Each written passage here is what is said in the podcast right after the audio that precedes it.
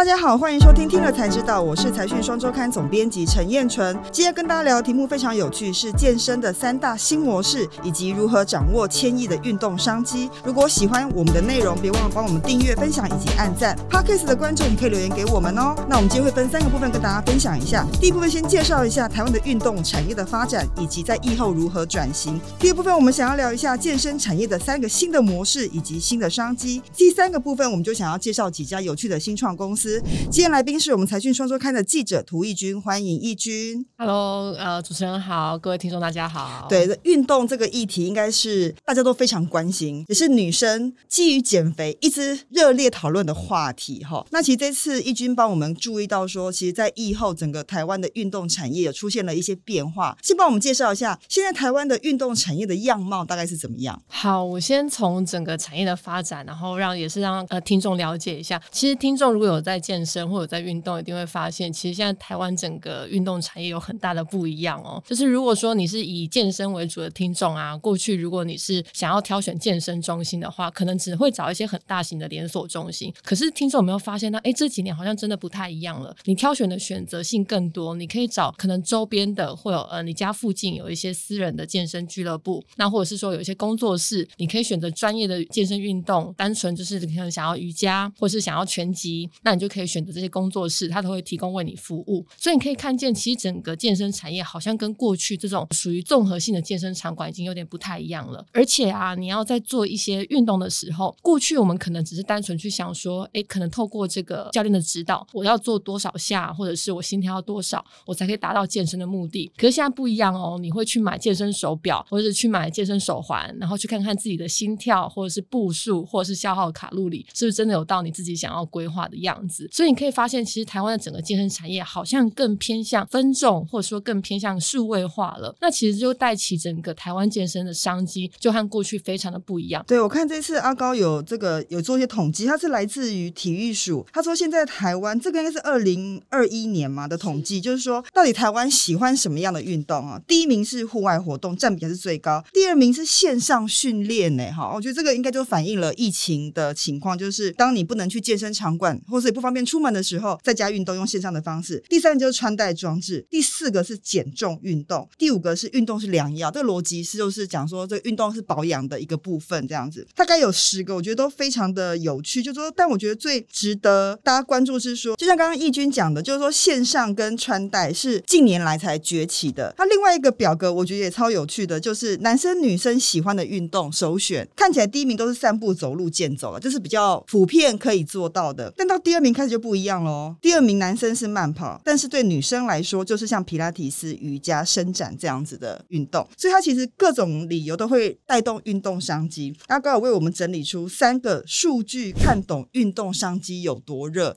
这个请阿高帮我们分享一下。好，我来呃跟大家讲一下说，其实这几年啊，大家都可以看到运动商机非常热。那怎么样看到它这个热呢？其实这几年体育署它有统计哦，这几年的运动商机，这个运动其实包括很多啦，比如说你亲自去参与所谓的参与型的运动，或者是你去看棒球赛这种观赏型的运动，甚至是你去买彩券，这种也是一种运动参与一种运动，很不错，很不错。对对对，这些项目总计下来，其实台湾的整个运动商机高达了将近一千四百亿左右哦。哦，那很可观呢。是啊，就算连疫情的时候，大概那一年度还是有一千三百多亿。所以其实可以看到，台湾的其实整个运动商机是非常火热的。那我们再从细部来看，我们刚刚在谈论的，好像室内健身或者室内运动有一点点不一样的状态来讲哦。我们来看室内有关室内场馆的这个加速，这几年真的也一直一直在成长哦。到了去年年底，整个跟室内场馆，比如说游泳池啊、羽球场啊，或者是室内健身、健身俱乐部这些的有关的加速，其实已经到达了一千七百多家。而且在疫情的时候，这个加速是是没有停止开设的哦，还是一直在增长，而且是每年一一成多的速率在增长哦。真的哦，那表示说，这个即便在疫情的时候，健身场馆还是不断的增加。没错，以前是一家大的综合型，可能吃一次吃掉很多的市场。那小型化之后，就可以依据不同的需求跟目的，开小一点的这个空间，但它可以开很多。对，没错。哦，是。而且如果再来看另外一个数据，跟室内场馆有关的，我们这个财政部它有统计说，其实有关于这个有关室内场馆的它的营收规模呢，这几年也是到达两百多亿元左右。没错，而且我觉得有几个趋势蛮有趣的，想请阿高跟大家分享，就说以前有一阵子很流行。行慢跑，后来骑脚踏车，对，然后现在开始好像健身房，就是也是做一些重训之类的。然后不同时期就有不同的流行的运动方式。那现在这个怎么看这样的趋势？其实我觉得每一个运动到现在，大家可能选择更多元了啦。我觉得分众化这件事情是更确定的。好的，在这里跟大家分享一下，今年的维老都跟博览会就在这个周末，也就是九月十七号到九月十八号，会在圆山花博争艳馆盛大展出。现场不只有各种微老跟都更的资讯，还有各种大奖等你来哦。我们周末见。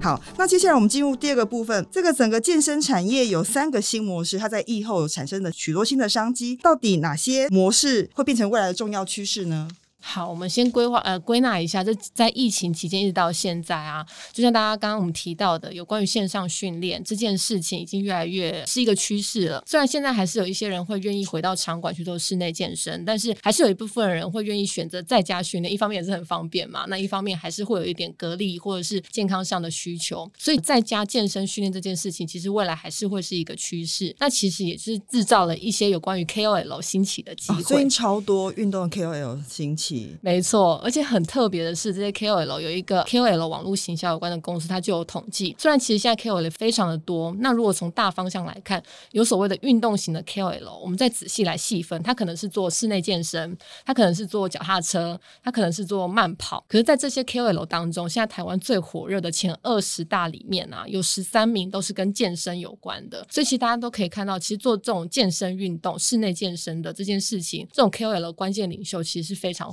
热的。但是您刚刚提到做 KOL，我觉得蛮有趣，就是说其实这 KOL 不是只有在带你做运动而已，它很多还有衍生出很多，包括带货的商机，甚至商品的销售，这是一个另外一种全新的销售模式。哎，是啊，就虽然是其实当我们看到现在台湾整个健身产业大概有千亿左右，可是如果有在做健身的听众朋友，你们一定会看到很多 KOL，他也是在卖健康餐、健身餐、减脂商品之类的东西。那其实这些数据啊，它都是没有反映在目前这个千亿元的商机里面，所以可以想象哦，如果一个厂商他想要跟健康健身搭上边，他可能会愿意为了宣传跟这些 KOL 有一个合作契约，那让 KOL 来做宣传，那其实也可以让整个商机会整个带起来哦。所以这是一个新的模式之一。那第二个模式是什么？第二个呢，就是我们其实像刚刚刚开始开场的时候有提到，现在听众朋友对于未来呃有关于运动的东西，已经不再是只执着于可能教练提供你的一些健身训练，或者是可能跑步机上面你可能会。看这个呃，你跑了三十分钟，大概燃烧多少卡路里？你会开始怀疑这个数据到底真的是不是符合你自己的数据？所以其实也在疫后，我们对于这种数位化的需求其实会更高。那民众对于自己依赖自己穿戴装置来看看自己的运动数据是不是真的达到自己的标准，这件事情也也会越来越重要。所以呢，其实像现在大家都呃手上一定会有很多很多人是戴 Apple Watch 啊，或者是小米啊、Fitbit 之类的这种穿戴装置。可其实回到台湾，现在也越来越多的厂商在专攻这一块，看到这一块商机，所以它是穿戴，然后让你在运动的时候可以测量心跳，然后或者是血氧浓度之类的吗？是，是，OK，那一定会衍生出很多相关的公司，比如测量的公司啊，相关帮你做数位化的配套的厂商啊，这就是另外一块新的市场了。没错，就除了你自己想要数位化这件事情，其实健身场馆这件事情在疫后也有很大的改变哦。如果听众朋友有去那种国民运动中心啊，或是可能是比较传统型的这种健身会馆，过去你可能是拿一张会员卡，对，去跟这个柜台说，哎，我现在要报到来登记，对，对我现在要进场，对没错。可是现在大家有没有发现，其实有一些更新的这健身会馆已经很不一样了。你可能是拿个手机扫个 QR code，你就可以进去一个，就像过去你进这个捷运站的那种闸道，哔一下就可以进去了，对，也不用接触。没错，没错，整个变成有些场馆就变成是无人化场馆的状态。所以其实这疫后整个健身产业，你只要抓住这个商机，搞不好有些厂商就可以切入。哎，我怎么可以让这个健身场馆无人化这件事？对，我觉得无人化不是并不是要降低成本，而是说让整个流程更有效率，把人用在更重要的地方。那我觉得这件事情蛮重要的啦，因为其实现在在这个人工成本其实蛮贵的，如何把人的效益发挥到最高，价值发挥到最高，这件事情很重要。对，所以它就这是第二个趋势。那第三个趋势还有什么？第三个就是我们刚刚有提到，从这个体育署提供的数据来看，更多的不一样运动项目已经出现在每一个人生活当中。所以呢，这些健身场馆过去就像刚刚提到的，我们可能只会去这种综合性的连锁俱乐部，可是现在已经很不一样了。我们更讲求精致化。我可能是想要做瑜伽，那我就去找瑜伽工作室，那我不会再去选择这种综合性的健身场馆。所以这种分众化啊，已经会在现在台湾的社会已经越来越确立了。诶，那如果这样说起来，那综合场馆会不会觉得很有压力呢？的其实他们是说呢，因为毕竟目前呢，这个体育署统计现在有在规律做运动，大概只有三成左右的人口，台湾？所以对，是台湾的数据。哦。所以呢，他们也会很乐观的觉得说，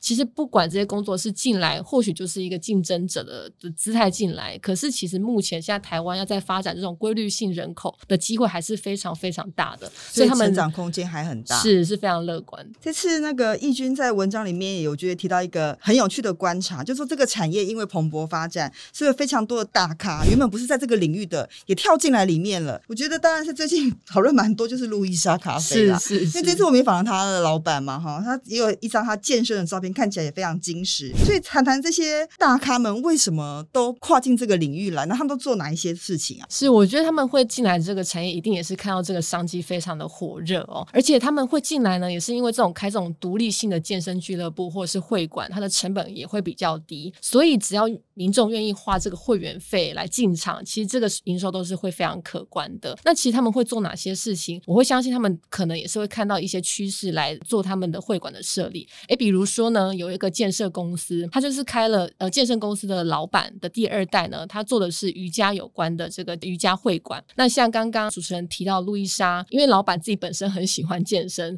所以他就是在路易莎咖啡隔壁就开了一个跟复合型的会馆，你可以一边喝咖啡，也可以一边去做健身。所以每一个呃老板他们做的其实这个投资都非常不一样，可是也是可以让这个产业越来越多元。了解，好，看起来这个运动现在发展非常的不一样，那一定带动很多新的商机及新的新创玩家。那接下来我们就要请这个来宾来帮我们介绍一下，有哪些新创公司抢进到疫后运动产业的新商机，他用用什么样的特殊技能，让大家的运动感受变得不一样？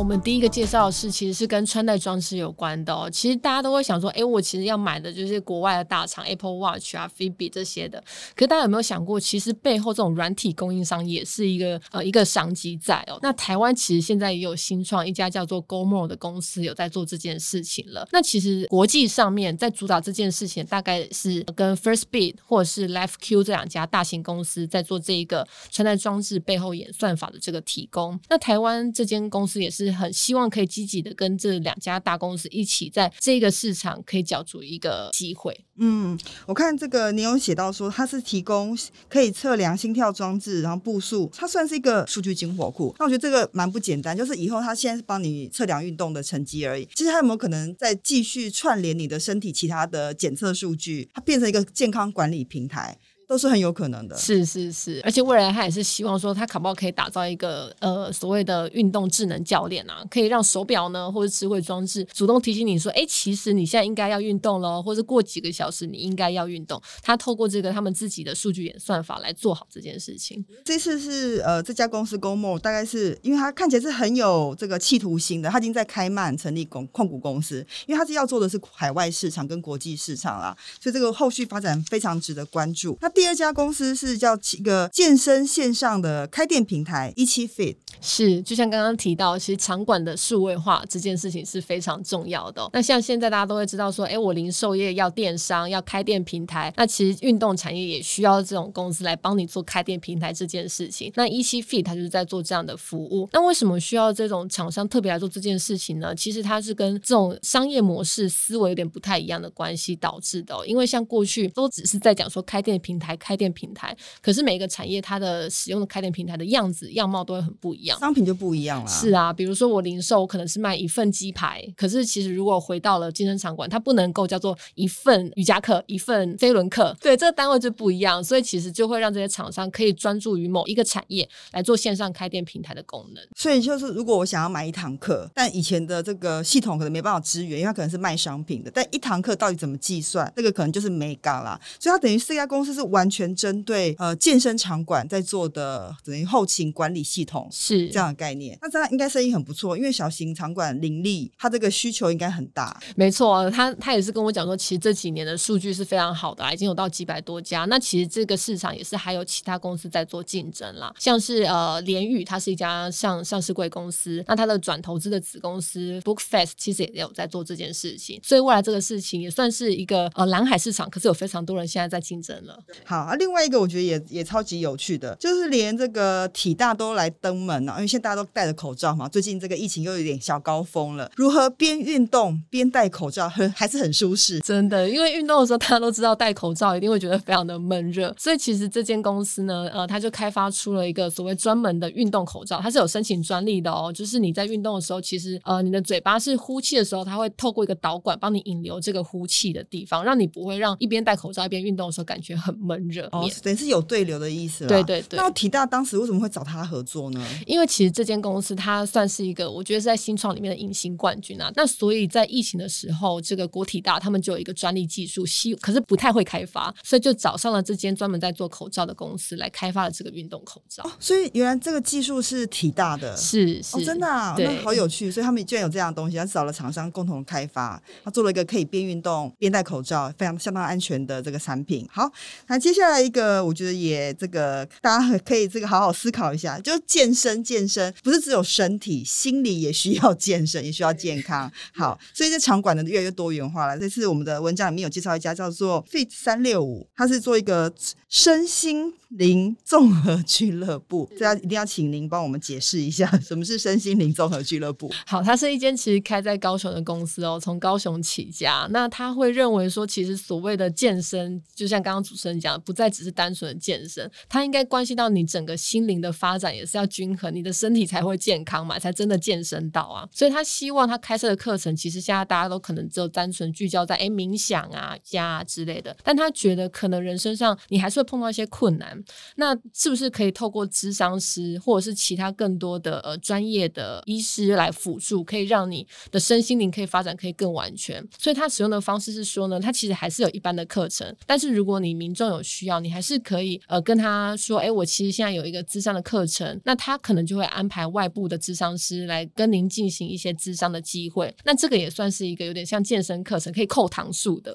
其实，在外面现在身心课程其实是算是非常普遍存在的啦，所以等于是健身场馆透过这种复合的方式把他们包进来，我觉得也提供等于是消费者更方便、更多元的选择。好，听完这么多这个新创公司，让我们觉得真的运动商机很庞大，大家一定要陆续动起来。好，节目的最后，我们来念一下网友在听了才知道第一百集哈，一部晶片法案，全球半导体产业大冲击，Intel、台积电谁是最后赢家？里面这篇的留言，有一位许阿强先生，他这人真的超 nice，他说有凭有据的产业分析非常赞，有机会是否可以探讨一下？假设晶圆代工成熟制程，因为中国大量投资，会产生如面板业这样子血流成河的情况，台湾的几家业者分别会有什么样的困境或突围的竞争力？呃，这个问题我觉得应该是半导体产业最近大家都非常关心啦。那那呃，其实昨天就是刚好在这几天，台积电的这个总裁魏哲家先生他也有出来谈到整个半导体的前景。他说他的需求是在的，不论从先进到成熟都是在的。